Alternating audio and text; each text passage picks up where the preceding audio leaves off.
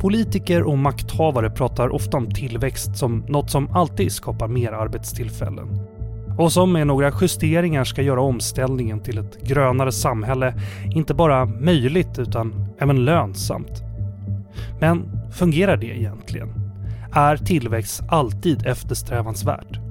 Och om man alltid ska växa, kommer inte resurserna någon gång att ta slut?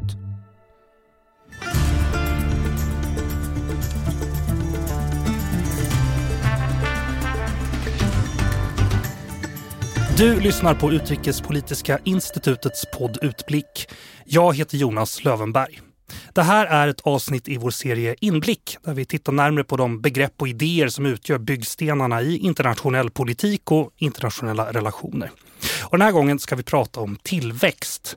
Något som de flesta samhällen och stater strävar efter men som kanske allt för sällan ifrågasätts. För att vrida och vända på det här begreppet och lära er och mig mer om vad detta innebär har jag med mig i studion Mikael Malmaeus, forskare vid I V L Svenska Miljöinstitutet. Välkommen! Tack så mycket! Och Victoria Veres, associerad medarbetare till programmet för global politik och säkerhet vid U I. Välkommen du med! Och det är jag och Victoria har försökt göra det här programmet nu. Vi pratar precis om det väldigt länge så vi, vi är glada att vi får komma till. Vi kastar oss direkt över definitionen tycker jag. Så kan ni förklara begreppet tillväxt, Mikael? Ja, det önskar jag att jag kunde. Ja, men det, det, det brukar ju betyda att B N P ökar. Alltså ekonomisk tillväxt brukar betyda att B N P ökar. Mm. Och då undrar man kanske vad B N P är. Och det är ju då helt enkelt summan av värdet av alla varor och tjänster som produceras i ett land under ett år. Så det är ett mått på den ekonomiska aktiviteten kan man säga. Så det är väl egentligen den vanligaste definitionen. Och onekligen så finns det ju folk som har andra kanske associationer och det kanske vi kommer till. Ja, det kommer vi till. Okej, men bara för att få ordning på alla de här begreppen och B N P per capita hör man ju ibland. Mm. Det, är det inte vad man tänker på i tillväxt eller skulle det kunna vara någonting man mäter om man ja, tänker på tillväxt? Eller? Jag tycker det är godkänt också. Ja. Det är godkänt. Mm.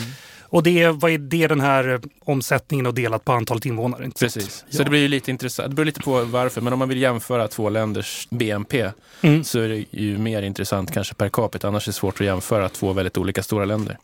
Men sen kanske det säger ganska mycket att U S A's B N P är femtio gånger större än Sveriges. Då, då förstår man att det är ett större land också. Så att, ja, just det. Men eh, okej, okay, jag ska också fråga då när vi försöker förstå vad det här betyder. Alltså finns det någon, någon tids... Eh, Eh, enhet kopplad till det här? Är det tillväxt under ett år? Är det så man pratar om det då? Eller? Det brukar vara, ja, precis. Mm. Ja. Finns det något som B N P inte är? Om, alltså som man, eh, finns det något missförstånd kring begreppet? Ja, och det kan jag tänka mig att vi kommer att prata ganska mycket det ska vi också om idag. Prata med, men... Kanske en viss otillräcklighet. Men, men precis som Mikael sa så är det ju värdet av alla varor och tjänster som produceras i ett land. Men det som det inte är är ju till exempel då, så arbete som man gör i hemmet. Det. Eh, det räknas inte in. Det räknas inte in. Alltså, miljön som vi säkert kommer att prata mycket om idag, det är ju en sån fråga som, som inte... som inte kommer med kanske på det sättet som man skulle önska i B N P. Och det är ett av, ett av en kritik till måttet helt enkelt. Ja, precis, måttet och det i sin tur blir väl en... Här börjar problemen med, med begreppet tillväxt egentligen kanske. Mikael, ja. ja, det finns ju många problem egentligen. Mm. Ja. Det är viktigt att komma ihåg också att det är värdet av alla varor och tjänster. Så det är ju inte till exempel antalet varor och tjänster. Så, och där finns det ju många missförstånd eller så att säga, ja. förvirrande aspekter av. Till exempel när vi får bättre och bättre mobiltelefoner mm. kan man ju tänka sig att det måste ju vara tillväxt. Men de kostar ju lika mycket hela tiden. Alltså det, ja, de, det. Vi effektiviserar och gör dem billigare och billigare snarare. Så vi får in mer och mer funktioner i mobiltelefonerna utan att det kostar mer. Och det är alltså inte ett exempel på tillväxt när, när de blir bättre. Utan det är bara när de kostar mer. Ett annat exempel, ett, ett exempel som är tillväxt, det är att vi köper fler mobiltelefoner och att vi byter ut dem oftare, för det ökar ju den ekonomiska aktiviteten. Så sämre mobiltelefoner skulle kunna, som går sönder fortare skulle kunna leda till en, till en högre B N P då? Ja, och det är nog faktiskt en medveten affärsstrategi från många, ja. eh, att se till att vi byter så ofta som möjligt genom att lägga in för många uppdateringar och krångliga saker, och det, det finns många exempel på. Mm. Och det gäller ju inte bara mobiltelefoner utan det är ju brödrostar och diskmaskiner och allt det där som man retar sig på att man inte kan reparerar oftast, eller, eller reparatören säger det är billigare att köpa en ny.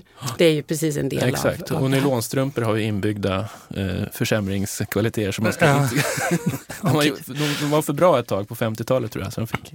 Jaha. Ja, nu kommer vi inte ja, men va, nej, men vad spännande. Men, nej, men det där är ju spännande. Och då har vi pratat lite missförstånd om B N P, men också då vad är de vanligaste missförstånden om tillväxt? Vi, det är ju lite samma, samma av samma här nu, men vad säger du Mikael? Vad, finns det några stora missförstånd om tillväxt? Det gör det nog. Det ena är väl, ja, men alltså det, jag har faktiskt undersökt det här ganska vetenskapligt, ja. lite halvvetenskapligt i alla fall, gått igenom tvåhundra tidningsartiklar och en massa hemsidor och partiprogram och lagtexter faktiskt. Tillväxt förekommer i svensk lag. Och det verkar inte betyda B N P faktiskt. Det verkar snarare betyda som att regional utveckling och sådana här saker.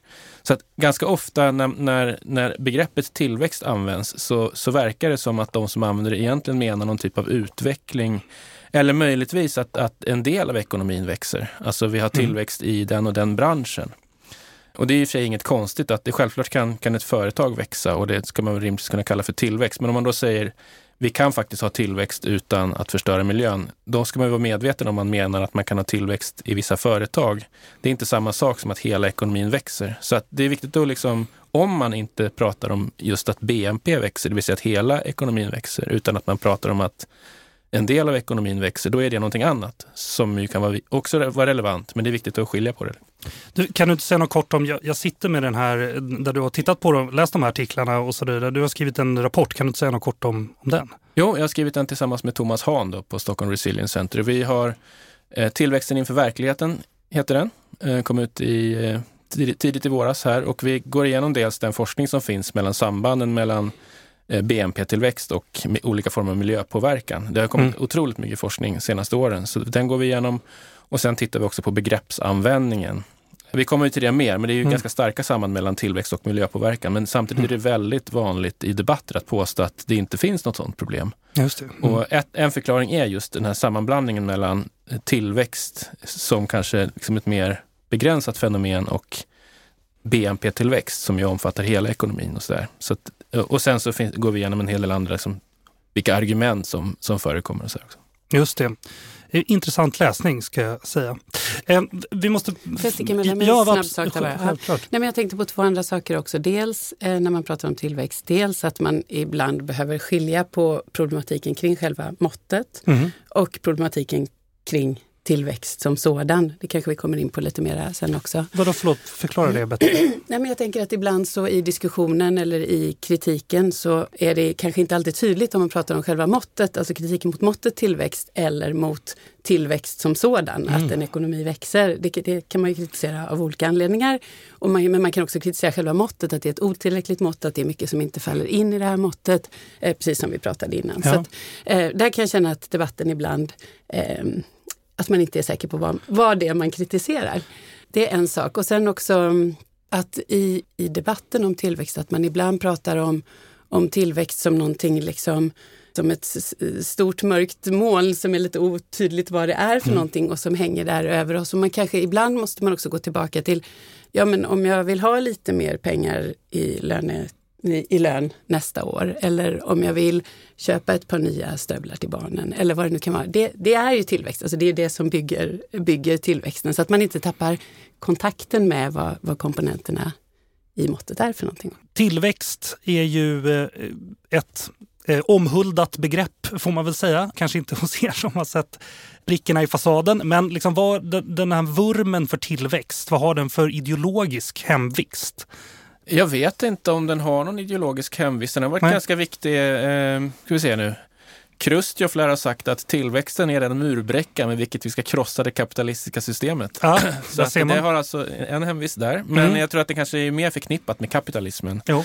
Av någon anledning som jag inte känner till. För Socialdemokraterna är det, tror jag om jag minns rätt, det partiprogram som nämner tillväxt flest gånger. Mm. Det är ju liksom tillväxten som har skapat välfärdssamhället, menar man då.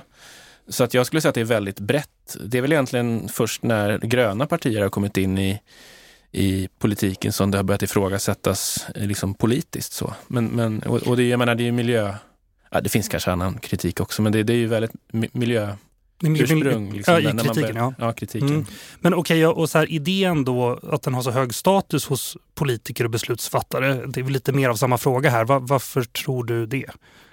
Det hög status, ja, det, vi, har ju haft, vi hade väldigt hög tillväxt under nittonhundratalet. Ja. Och under nittonhundratalet så byggde vi upp väldigt bra samhällen, i, mm. på, till exempel i Sverige. Eh, och det är ganska lätt att, att förknippa det med att det, det byggde på tillväxten. Mm. Tillväxten är också ett ganska... Det är ganska praktiskt att hela tiden ha en växande ekonomi där man hela tiden kan lova nya saker nästa år. Alltså, alltså, det blir mindre konflikter i samhället när, när det som vi ska ge till de fattiga eller till försvaret eller till sjukvården, det tar vi av tillväxten. Liksom. Vi tar inte från någon för att ge till någon annan. Nej, vi höjer inte skatterna. Nej, Nej. vilket vi har gjort ändå. Vilket vi har gjort ändå. Men, ja. Okej, har du någon spaning angående det här, Victoria? Nej, men det man kan säga är väl också att det, precis som Mikael beskrev det, men det man kan säga är att som det är nu så är ju eh, tillväxten så tydligt inbyggd strukturellt i våra system.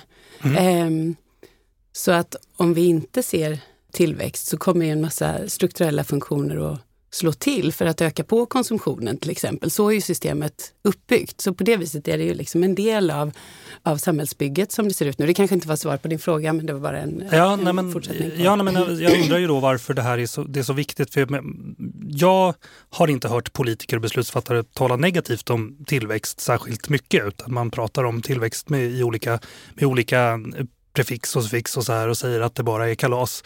Så det är, det är väl det jag undrar då. Men om det är en viktig komponent i samhällskroppen så, så är det förstås att de måste upprätthålla det, antar jag. Ja, ja nej men och sen så själva måttet, det har ju också naturligtvis fungerat väldigt... Eh, det har gjort det lätt att jämföra över tid hur det går, hur det mm. går för landet, om ens politiska åtgärder funkar eller inte funkar. Det är väl, så, det, är väl det som är ursprunget kan man säga.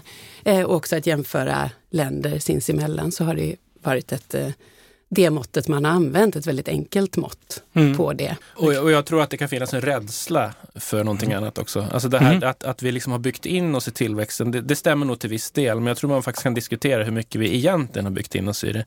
Alltså jag tror ju inte att våra samhällsmodell skulle gå under om B N P bromsade in eller minskade. Men det finns andra som tror det. Och bara det, liksom det faktum att det kan vara så är ju illa nog kanske för många. Ja, och bara för att fylla på där också, för precis som du säger, jag tror att det jag försöker beskriva med att det är inbyggt i systemet, det är ju snarast så att risken är att, jag tror inte heller att samhället skulle gå under utan tillväxt, absolut inte, men så som strukturen är uppbyggd nu så är den gjord för att reagera på om tillväxten blir negativ. Och då blir det ju, alltså då, man har byggt in känslan men, av kris i systemet. Kan du inte ge ett exempel på ett sån, en sån funktion? Ja, men till exempel om vi ser, om vi ser att, att det går dåligt ekonomiskt i mm. samhället, bara väl extremt förenklat, så kommer, man ju, så kommer ju en centralbank till exempel rycka ut för att öka konsumtionen i samhället och få fart på ekonomin mm, ja. igen. Det är ju så det är, så det är gjort. Om man har, är förberedd på att det alltid ska finnas tillväxt. Om man har förberett sig på ett annat samhälle som inte bygger på tillväxt, då är det klart att då behöver det inte vara någon kris. Om inte, om inte ekonomin växer. Utan det är snarast förväntningen om det mm. men, ja, ja, ja. Som, är, som är problemet. Ja, det tror jag också. Finns det också ett, ett samband mellan idén om arbetstillfällen och tillväxt? När man, när man pratar, jag tänker att det är det jag hör när politiker pratar. Vi behöver tillväxt för att skapa jobb och så vidare. Mm, så det, vad, vad tror ni om det? Jag tror absolut på det. Nej, men jag tänker att det, det liksom handlar ju om att man, man behöver producera och konsumera så mycket som möjligt för att eh, vi ska få jobba och, och liksom, det ska finnas efterfrågan på varor och tjänster. Så det sambandet existerar ju helt klart. Liksom. Eh, sen kan man ju lägga till också att, bara för att fylla på vad du sa Victoria, att, att eh, när B N P inte ökar, när B N P minskar, vår enda erfarenhet av det, det är ju när det är ekonomiska kriser. Alltså det, det är ju bara när vi har covid nitton eller när vi har finanskriser som B N P minskar. Så det förstärker ju känslan av att det är verkligen fel när B N P inte ökar. Liksom. Kan man ju förstå att det verkar läskigt då. Ja, och det leder ju också till att många förlorar jobbet. Så att mm. det kopplar väl till din fråga också.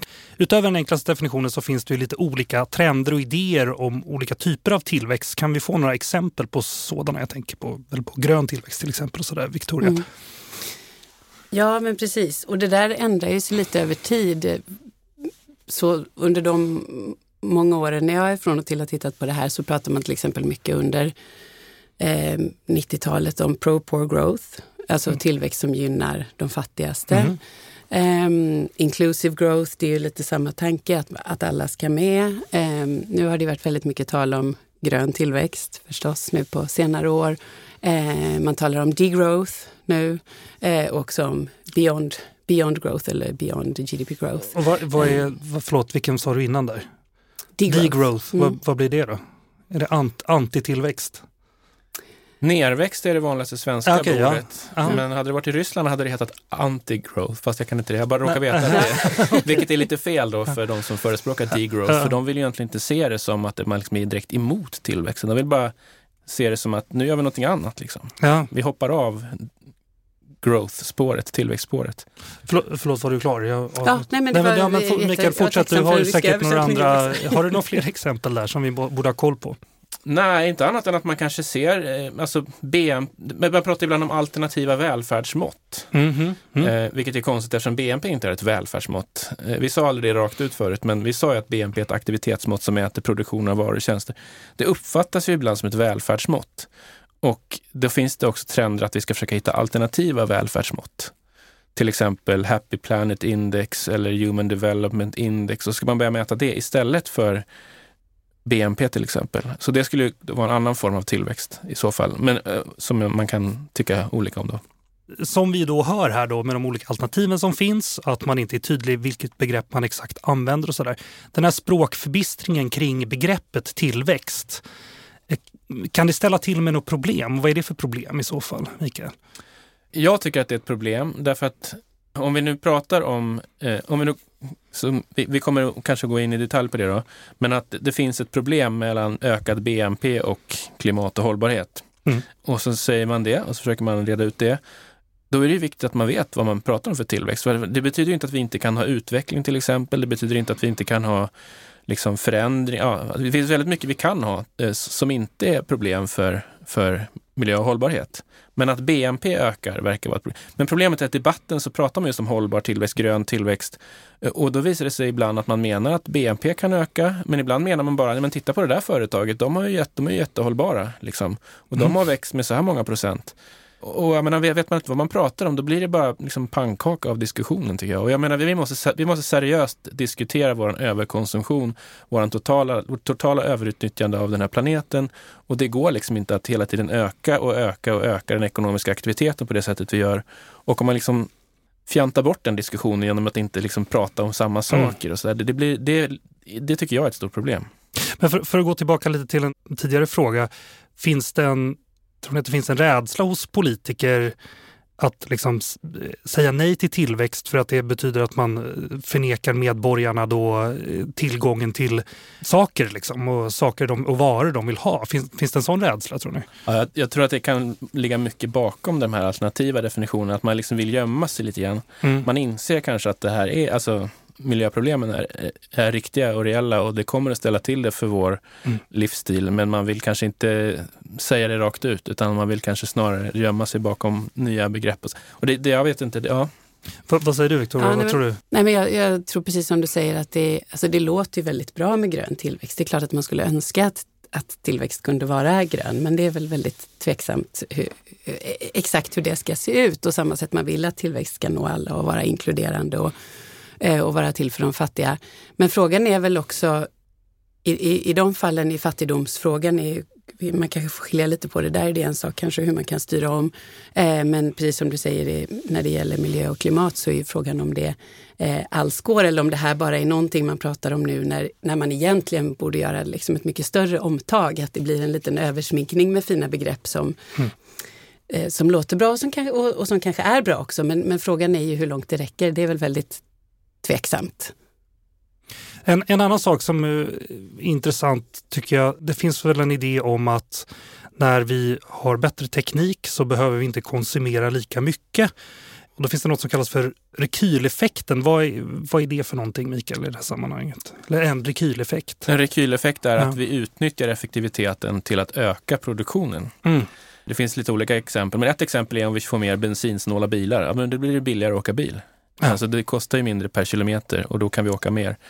energisnåla lampor har vi skaffade för några decennier sedan. Och nu kan vi se resultatet när alla har liksom fasadbelysning på taken och liksom julgrans, eller julpynt över hela trädgården. För att det är så mycket billigare med, med energi. Liksom. Eller med, med belysning, rättare sagt. Ja. Det är typiska rekyleffekter. Så att energiförbrukningen minskar inte så mycket som det borde göra när vi effektiviserar. Därför att vi utnyttjar effektiviseringen till... Så att det slår tillbaka, det blir en rekyl helt enkelt. Det, det, kan ju vara, det kan ju vara, dels kan det vara mm. så kallade direkta rekyleffekter, att om det blir billigare att köra bil för att bensinen blir billigare, eh, då kan vi ju välja att åka mera bil. Eh, mm. Men det behöver ju inte bli så att vi tar ut hela vinsten i mer bilåkande. Det kan ju också bli att vi sparar pengar och får råd att ta en längre semester istället, eller köpa mer prylar. Så det är en indirekt rekyleffekt. Just det, men människor har inte en tendens att sitta på och sitta och spara pengarna, utan de gör av med det de har. Liksom. Just så. Ja. ja, då har vi försökt vrida och vända lite på begreppet i sig. Nu ska vi prata ännu mer om de eventuella problem som då kan eh, uppstå. Börja så här tänkte jag, alltså, hur ser debatten kring tillväxt ut då? Vi har pratat om eh, olika sätt att se på det och vad som kanske inte funkar, men hur låter det då egentligen, Victoria? Jag skulle nog säga att det låter... ganska olika beroende på var man lyssnar. Mm, okay.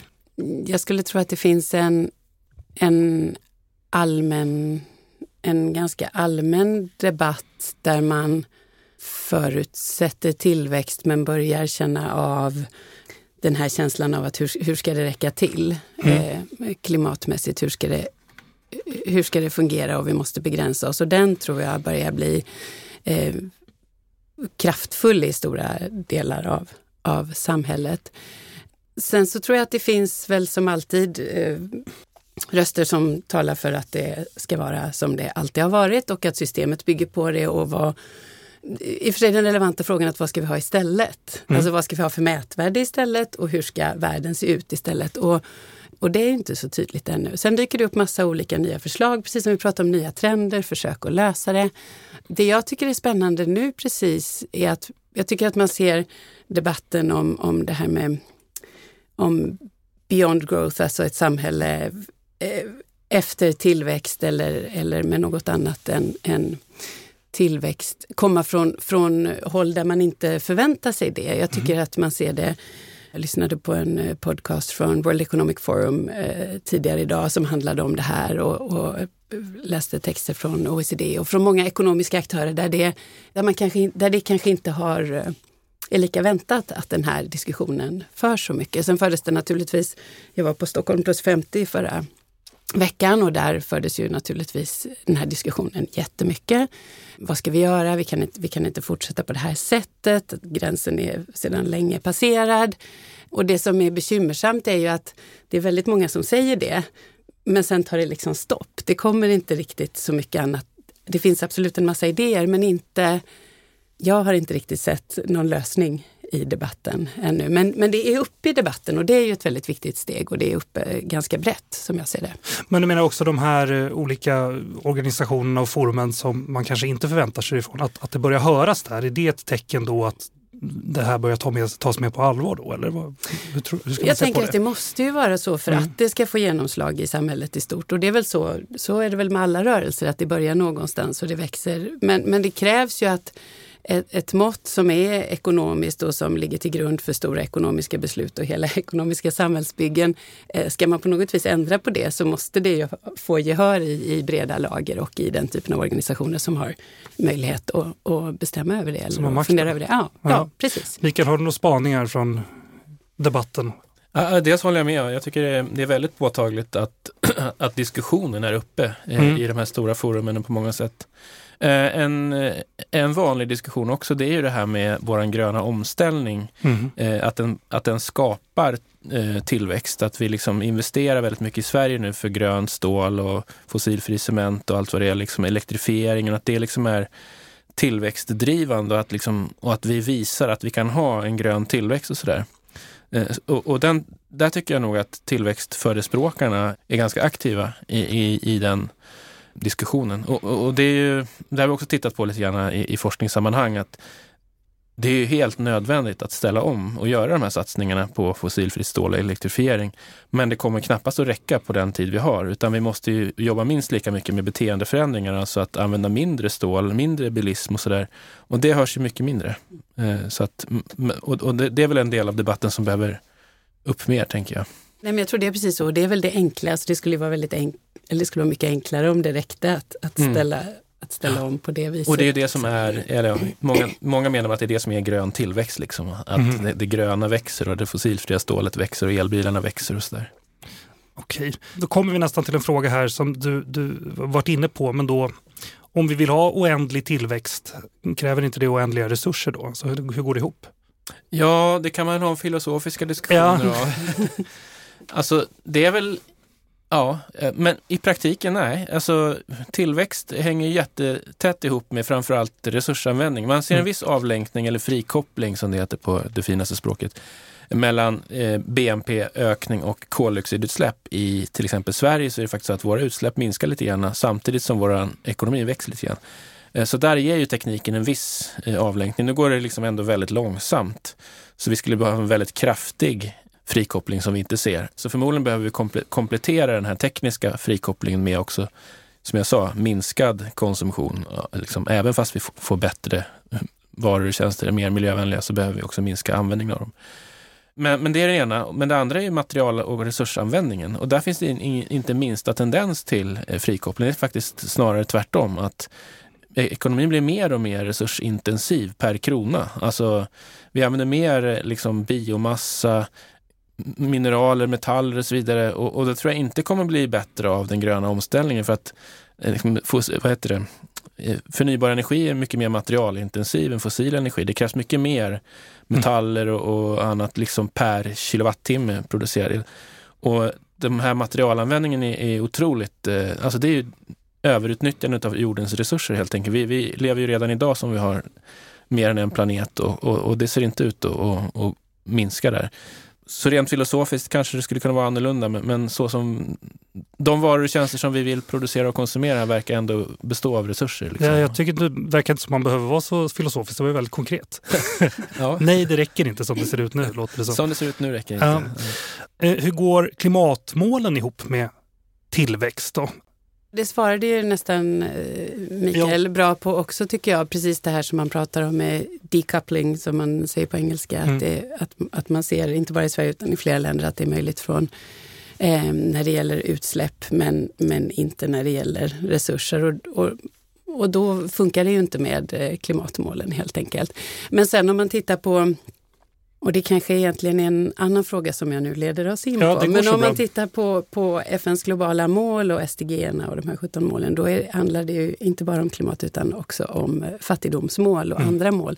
Och där kommer vi in på en helt annan fråga där tillväxten plötsligt blir nödvändig. Ja, mm. får utveckla.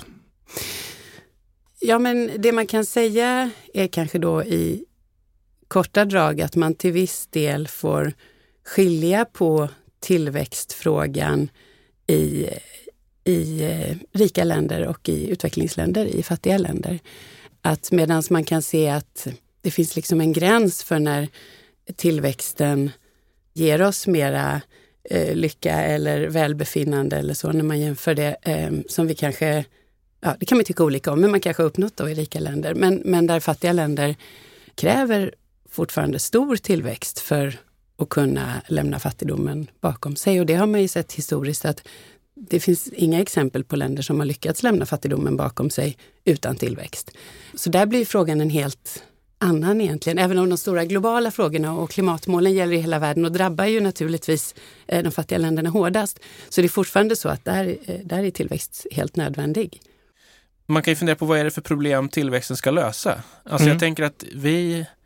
rika, eh, vilka vi nu är, om ja. det är, kanske inte hela Sverige men vissa av oss, kanske inte vårt största problem är att vi konsumerar för lite och har för lite varor och tjänster, utan det kanske är liksom, ja, andra, andra typer av välfärd som vi behöver. Men eh, är man fattig, då är det kanske precis materiella varor och tjänster man behöver. Eh, mm. Och det är ju liksom, ja, det är väl egentligen bara ett annat sätt att säga det du just sa, men att det, liksom, det är ganska uppenbart att lever man i materiell fattigdom så måste man ha materiell tillväxt och, och, och Så att det kan vi knappast förneka människor. Men, men frågan är väl till vilken nivå man behöver upp. Liksom. Ja, precis. Det är ett rättviseproblem här också då, eller? Mellan staterna, ska jag säga. Mellan olika stater. Absolut. Och, och även inom stater. Alltså det, mm. det tog vi inte upp kanske. Jag tror inte vi nämnde det i början när vi pratade om vad, vad B N P inte mäter. Men, mm. men man mäter ju inte... Eh, ojämlikhet. Alltså det syns ju inte om man mäter eh, B N P per capita och ett land växer jättesnabbt och hög B N P per capita, så gäller inte det, det nödvändigtvis att varje, att varje person, att varje huvud har den tillväxten. Absolut inte. Det ser man inte. Så det är ett, det är ett rättviseproblem både, både inom och mellan länder. Hur, hur påverkar den här strävan efter tillväxtrelationen mellan olika stater då? Kan vi säga något om det? Det man väl har kunnat se, nu har vi ju, har vi ju i världen haft ett väldigt speciellt läge de, precis de senaste åren, men, men om man ser över en tidsperiod innan dess så kan man se att utvecklingsländer och rikare länder har närmat sig varandra i, i B N P. Så det, det gapet har minskat. Det, nu generaliserar jag våldsamt, men, men ja, det har det. minskat. Mm. Däremot så ser man att klyftorna har ökat inom länderna. Så det är ju, det är ju naturligtvis så att det, eh, det har ju med relationen mellan länder att göra. Sen kan man ju också, om man bara rent systemtekniskt tittar på, så använder vi ju B N P för att dela in världens länder i olika kategorier. Eh, i, i utvecklingsländer och i medelinkomstländer och rikare länder. Och det här styr ju också, framförallt för, för utvecklingsländernas del, många saker som påverkar väldigt mycket, till exempel bistånd, vilka man ger bistånd till och inte, vilka som har tillgång till vissa förmånliga lån från, från Världsbanken eller I M F. Så vilken kategori man har klassificerats efter enligt B N P påverkar ju ens utveckling eller möjligheter till utveckling väldigt mycket. Och då blir det också problematiskt om det till exempel, som i många medelinkomstländer, som kanske inte klassificerar sig för tillgång till de här olika sakerna, men som ändå har en väldigt stor andel fattiga i sin befolkning. Så där blir det också ett, ett, ett problem med själva måttet i sig, kan man säga. Vi har pratat här om miljö och om, om fattigdom. Hur, hur, eller klimat och miljö och fattigdom, hur påverkar det här varandra då? Ställer det till ett problem när vi har en uppsättning fattiga länder som alla vill ska kunna få växa? Kommer, hur, hur kommer det påverka miljön, tror ni? Det kommer definitivt påverka miljön. Och det är väl kanske, miljörättvisa är ju ett ganska intressant begrepp som jag mm. tror man kan tolka som att vi på något vis måste utnyttja naturens resurser rättvist. Det är inte rimligt att vissa människor, ja, men vi säger ju till exempel att i Sverige så lever vi som vi hade fyra jordklot, i andra länder lever de eh, kanske på en fyrtiondel av våran liksom B N P per capita, och då lever man som man hade ja, en väldigt li- in, in, Ja, en bråkdel av ett jordklot, så att säga. Ja. Och vi måste ju fördela om det där. Alltså det är rimligt, rimligtvis kan inte liksom, även utsläppsutrymme måste ju fördelas rättvist. Alltså, eh, så. Så att, eh, men, men jag är, tror att vi är överens om att det är liksom, eh, fattiga måste ju ha ett större miljöutrymme än vad de har idag. Och, och det kan, till skillnad från när jag var inne på det här med att tillväxt är så bra, för då blir det mer åt alla. Mm. Eh, och det är inte riktigt den situationen vi har längre nu när det gäller miljöutrymmet. Utan vi, vi, måste ha, vi måste ta mindre miljöutrymme. Vi, vi som tar för mycket. Men okej, okay, och vad händer då när man inte kan växa längre? Säg att vi, det, vi, något tar slut, eller att vi faktiskt bestämmer oss för att vi inte ska växa längre. Vad, vad händer då, Mikael? Vad som skulle hända med ekonomin, tänker du? Ja, det... med, med ekonomin och med... med Med mig kanske det. Ja. med, med, nej, men med samhället och ekonomin, absolut. Ja, men jag tycker det är viktigt att tänka på att det inte betyder att vi inte utvecklas längre. Nej. Så det är det första jag vill säga. Men nej, jag tror nog att det överdramatiseras ofta. Det finns en känsla av, eller det finns en liksom samtal som handlar om att utan tillväxt så, så, så, så kraschar samhället, och det kan bero på att de, få exem- de erfarenheter vi har av utebliven tillväxt är just när samhället, ekonomin kraschar. Eh, Och det tror inte jag beror på att B N P minskade, utan jag tror det beror på yttre orsaker. Men det spelar ingen roll, det, det är så vi liksom kopplar ihop det.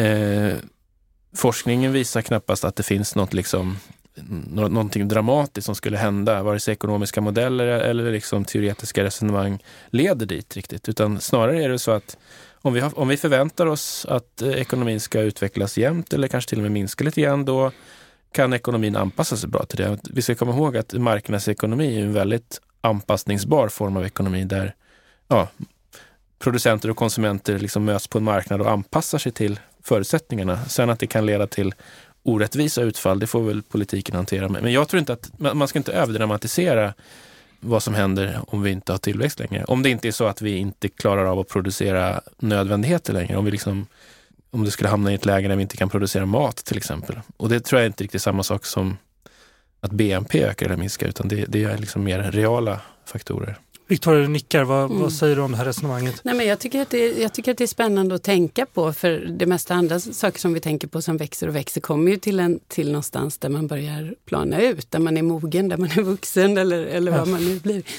Um, och det är intressant att, att, att fundera över och diskutera över hur ett sånt samhälle kan se ut. Och jag tänker också på att själva B N P-mått det har ju inte alltid sett ut exakt som det gör nu heller. Alltså, till exempel har man tagit in finansiella tjänster på ett annat sätt som det inte fanns med från början och sådär. Måttet kan ju också utveckla sig. Och det är också intressant att tänka på, tycker jag, i samband med, för att hoppa tillbaka till vad man inte räknar in. Därför att, precis som Mikael säger, att det behöver ju inte, det behöver inte betyda att utvecklingen stannar av. För det finns en massa utveckling som vi redan nu inte räknar in i B N P. Till exempel allt arbete som vi gör i hemmet.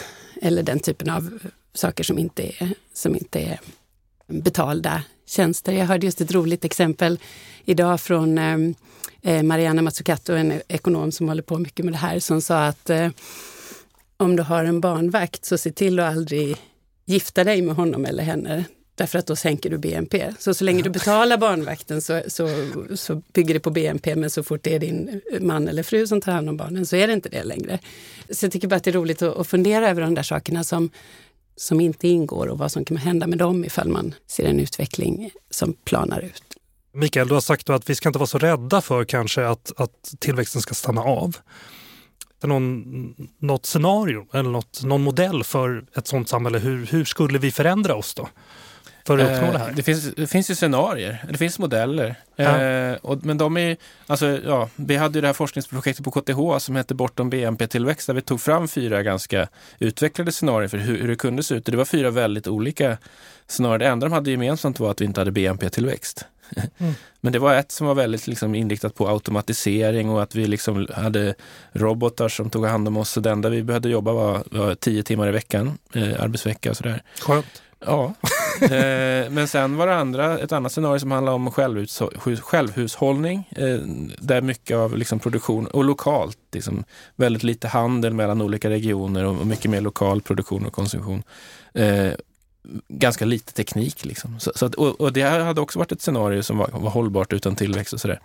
Så att det kan se ut precis hur som helst. Och ekonomiska modeller finns det också. Eh, liksom mer, alltså man använder såna här produktionsfunktioner som man sätter ihop i simuleringsprogram och kör liksom, jag har själv gjort sådana, och det är liksom, ja, det visar ju att det finns vissa problem då, om man till exempel föreställer sig att vi blir mer och mer effektiva och därmed behöver mindre och mindre arbetskraft för varje producerad enhet, då, då blir jobben färre och färre liksom. Om man nu tror på en sån utveckling. Jag tror personligen att det finns krafter som till exempel att de fossila bränslena inte kan användas längre, då får vi liksom kanske gå åt mer jobb per producerad enhet, och kanske även jordbruket behöver lite mer personalintensivt. Jag tror vi kanske behöver troligtvis mer jobb inom offentlig sektor, inom vård, skola och omsorg. Så jag, jag tror personligen kanske inte så mycket på de här scenarierna som handlar om att vi ska jobba så mycket mindre i framtiden. Men, men en del modeller visar ju på det. Så att det finns väldigt många olika parametrar i sådana här.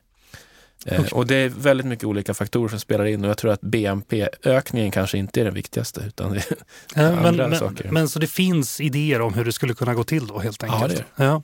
En sak som, väl, som, vi har, som vi har varit och nuddat vid, men som jag, som jag tänkte mycket på under den här konferensen som var förra veckan, Stockholm Plus femtio, som man också pratade ganska mycket om där, det är ju, alltså när man, ser, när man pratar om måttets otillräcklighet och vad som ingår och inte ingår, så, så är det till exempel så att om man har en miljökatastrof eller en klimatkatastrof i ett land, så, så kan den med stor sannolikhet i slutändan dyka upp som positiv i, i B N P-siffrorna, därför att det kostar en massa pengar och massa arbetsinsatser att, att rensa upp efter det. Så det där är ett, jag tycker att det är ett sånt här tydligt exempel på att det finns brister i, i själva mm. måttet.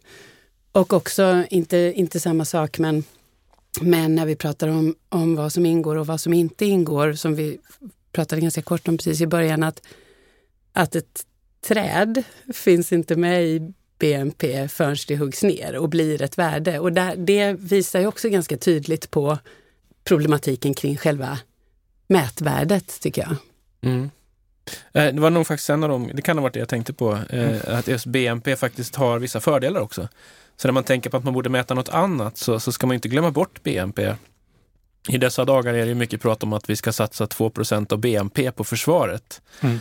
Jag tror inte vi kan satsa två procent av ett lyckoindex på försvaret. Eller, eller liksom, vi, vi, vi måste liksom eh, förstå att det faktiskt har en funktion också. Så att, ja, apropå att blanda ihop saker lagom mycket. Liksom. Ja, ja, ja. Så att, jag menar, men begreppet kan man prata väldigt mycket om. Alltså, och jag tror att det, det finns en poäng med det också. B N P alltså. Ja, ja, det är ja, men just i jämförbarheten och så också. Mm. Och, och utvecklings... Eh, mm.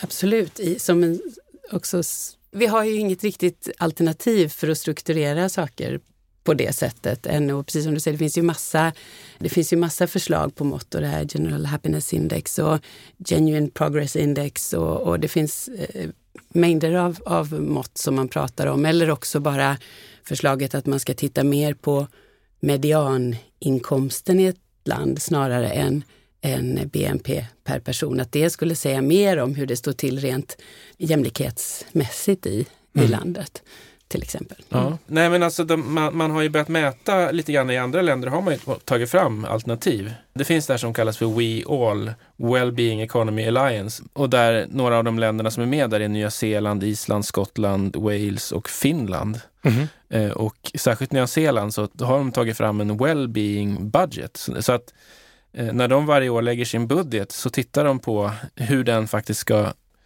stärka Nya Zeeländernas välmående. Mm. Inte, alltså, jag menar, det är väldigt uttalat då, att det liksom syftar inte till bara det var, alltså, ja, men det är liksom på något sätt att få in det här liksom mer strukturerat.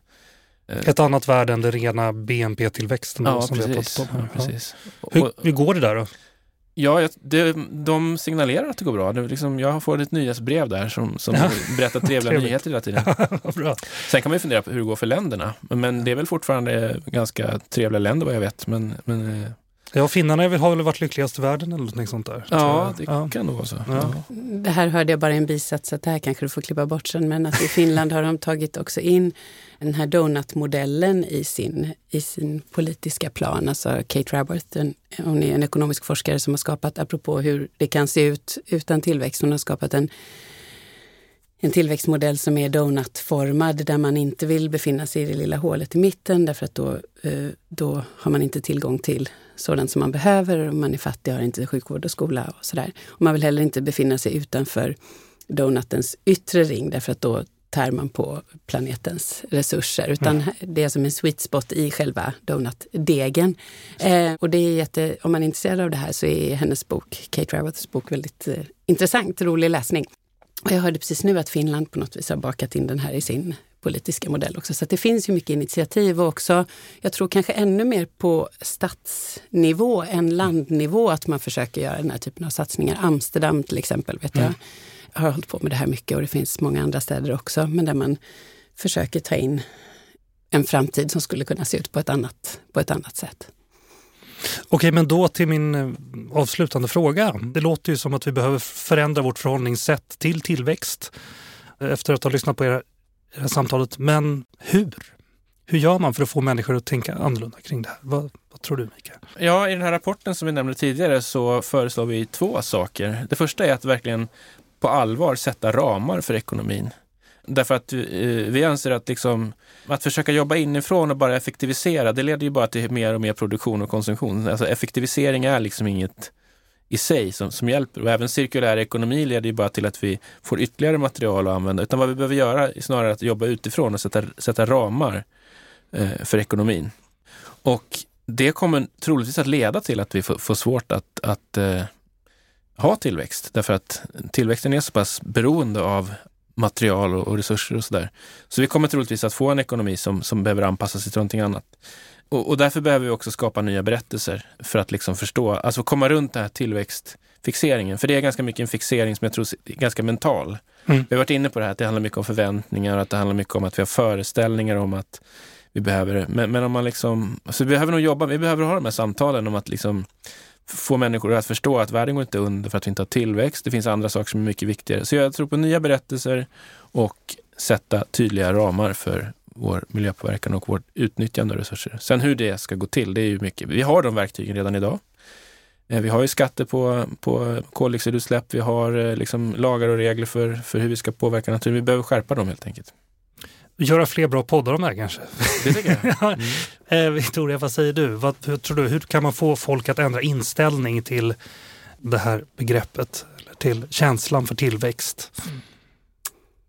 Ja, om jag det visste. Ja. Jag tror att det ligger mycket i det som Mikael sa om förväntningar. Mm. Att det, att det bygger på att vi har förväntningar inbyggda i strukturen och att man kan se över dem. Sen så är det ju också så att om man har ett mått som är i sig, det kanske inte verkar så viktigt att, att måttet i sig är otillräckligt, men jag tror det var Josef Stiglitz som sa att mäter man fel saker så gör man fel saker. Så jag tror att själva måttet i sig är viktigt. Det är viktigt vad vi mäter.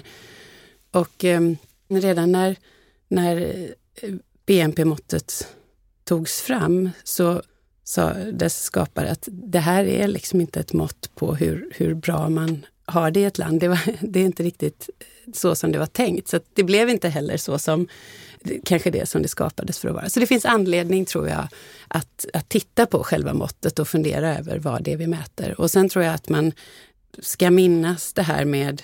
I, jag, jag tror att man hela tiden i debatten ska ha i bakhuvudet att vi pratar kanske framförallt nu om hur det är i Sverige eller i våran del av världen när vi, när vi pratar om att vi kanske inte behöver växa mer. Och inte glömma bort att en sån enormt stor del av världen behöver växa mer. Och det behöver man också ta in i beräkningen när man pratar om hur saker och ting ska räcka till.